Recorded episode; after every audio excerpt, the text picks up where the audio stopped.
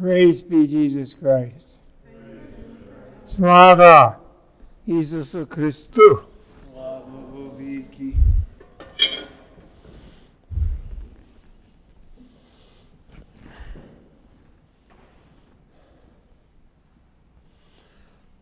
Tomorrow is the feast of the presentation of the Holy Theotokos in the temple.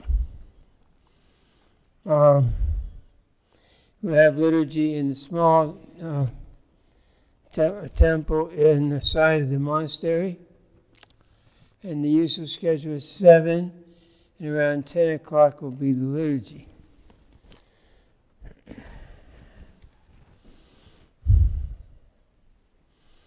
says in the gospel today that we should make our treasure on earth, but build a treasure in heaven.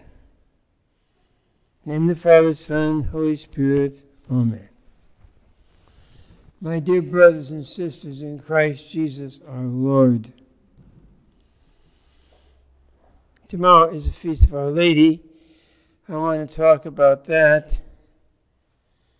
And we're going to talk a little bit about where she sought heaven. Because in the gospel today we're taught to seek heaven. The fathers tell us, it's come down to us from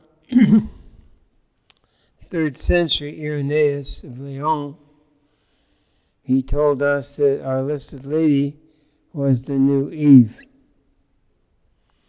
But in this feast and the hagiography that goes with this feast, we see a, a little girl, three years old, about, and being brought to the temple in Jerusalem. And you know there were many courts in this temple. You can look that up. It was a little bit unusual that they brought her there, but she was to be raised in the temple because she was to be become a temple herself. So they presented her in the temple. And it says in the hagiography that uh, she was brought, she was fed from food from heaven, some kind of manna. So no doubt she had special food in the temple. Sometimes I like that scene the fathers talk about of uh, betrothal of Our Lady. Joachim and, and would not live, but the extended family would take care of her. So, I think I've told you the story before. When she became, uh, um, her, came into her womanly way, she could not stay in the temple. So, in the icon, they have her standing behind the altar in the temple, and the high priest is there, and men who were from the her own tribe were there because St. Joseph was there. And uh, they each brought with them a rod, staff. And they laid it on the temple altar, and it was blessed by the high priest. Then each of the men picked up their staff, and of course, St. Joseph's staff bloomed. So, and so they knew, and you see in Joseph's icon, he always has usually a flower or something uh, to, to indicate that. That's what the indicate the flower indicates. And uh, so above his uh, doubts, he took her to take care of her. So, anyway, we'll go on with that in another time. But the point was this the temple that was to be the temple to give us the divine child was sanctified by being raised in the temple and by a long, very, very long ancestry of very just people.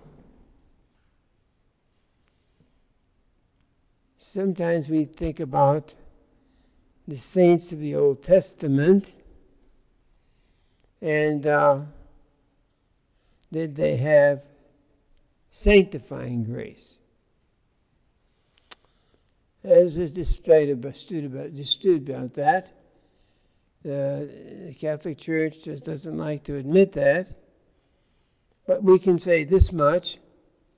They were they were blessed by God by special charism in preparation for the birth of the Savior.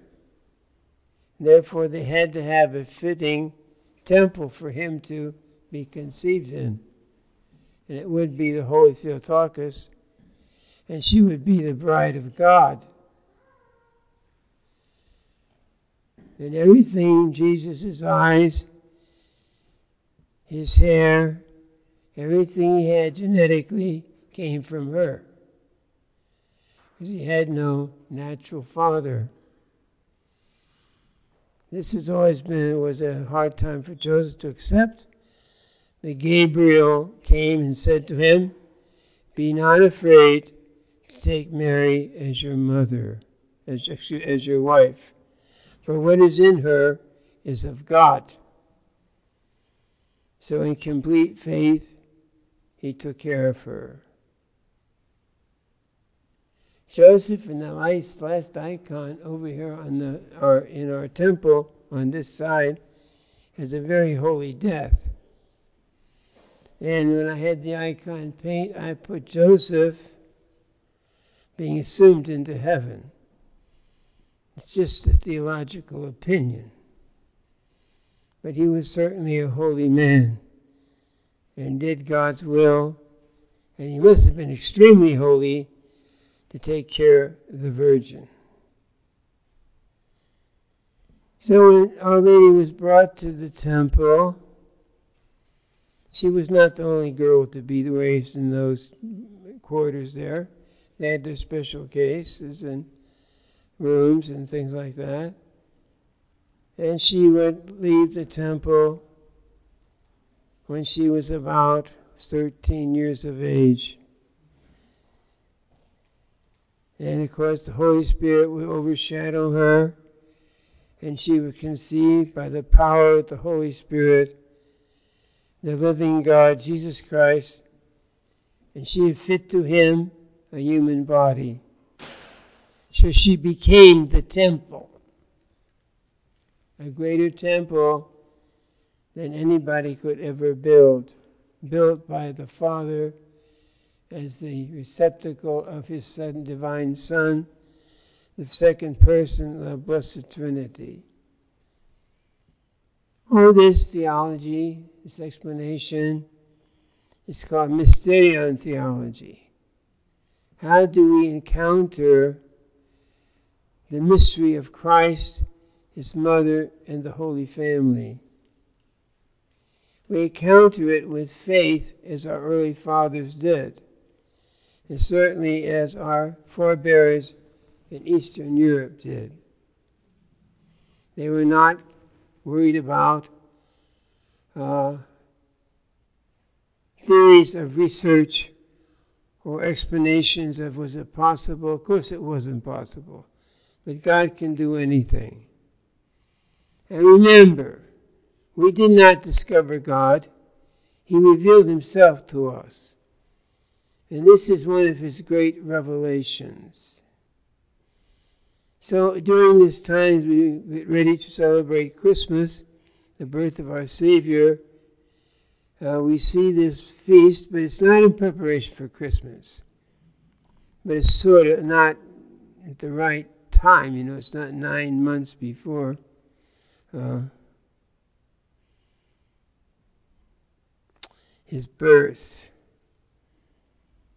But liturgical time is has to do with the cycle of Easter and all sorts of things. It's very complicated. But the mystery of the Holy Family is truly a revelation to us. And we should not greet it with doubt, but with faith, hope, and love. We cue this child, this child Jesus, and through his mother's fiat to accept him into her womb, became the source of our sanctification and deification. And the first deified person was Jesus Christ. But he becomes the primal sacrament of the church. And being the primal sacrament, he shares this divine life with all of us. So in James, we're told, you'll be partakers of the divine nature. But there had to be a source. And the source was the Holy Theotokos. This little girl who came to the temple, who lived there about 10 or 12 years, and it says was sent special food. No doubt that was some kind of very holy grace from God that made her different from all other children, different from all other people, different from all other women. But it should inspire women, even in this doubtful age when women are going a little bit off the off the tracks, to think about the greatest woman that ever lived, Jesus, uh, our Lord God and Savior's mother, Jesus Christ.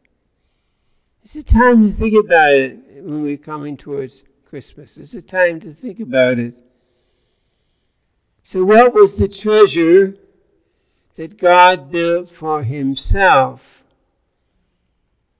A home for His Son under the heart of the Mother of God. And why did God do that, the Father?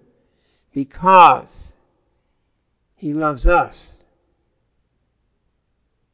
And although we sinned and we could not eat of the garden of knowledge and sanctity and eternal life in the garden, we are given another source. God the Father desires us to be with one with Him in His divine life. That God the Son is what by, by truly God and truly man in one person but by divine grace, deifying graces, we can participate in that divine life. And you too can become another Christ. You too can be a holy person. You too can be a son or daughter of God. It's no small thing. Each day, as we say our prayers, we should be careful being attentive to them. We say the uh, Hail Mary. We say the Hail Mary, full of grace, the Lord is with you. And she, He's still with her. And she is still the glorified Queen of Heaven. So the entrance into the temple was just a forebearing or foreknowledge of her entrance into the heavenly kingdom. And she's beautiful there. I like to read uh, Apocalypse, and it gives a description of her, her heavenly presence. She's robed in beautiful white and gold. She has a crown on her head. She is her hands are in prayer, not like this, but by praying before the Holy Trinity. And of course, she's near her Son in glory, who he is in the heavenly kingdom too. So she still prays for us, still. I'm so grateful to her that she said yes to God. Sometimes we're afraid to say yes to God because it changes our whole life. And once you say yes to God, you have to do His will. You can't change your mind. Lots of priests have done that. Lots of religious, lots of monks. Lots of married people have done that. That they looked upon their marriage as a God given sacrament and a union with the church. So in Ephesians, we learn that marriage is a sign of God's union with His church. And of course, that union is in that deifying grace.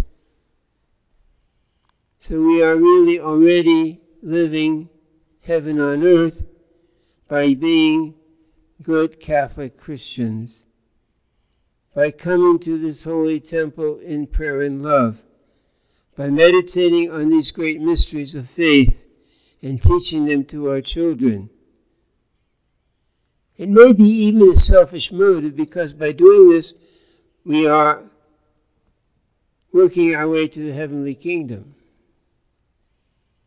So, in a certain way, we can say, appropriated way, the entrance of the Holy Theotokos into heaven is the beginning of our entrance too. And don't be afraid, little flock.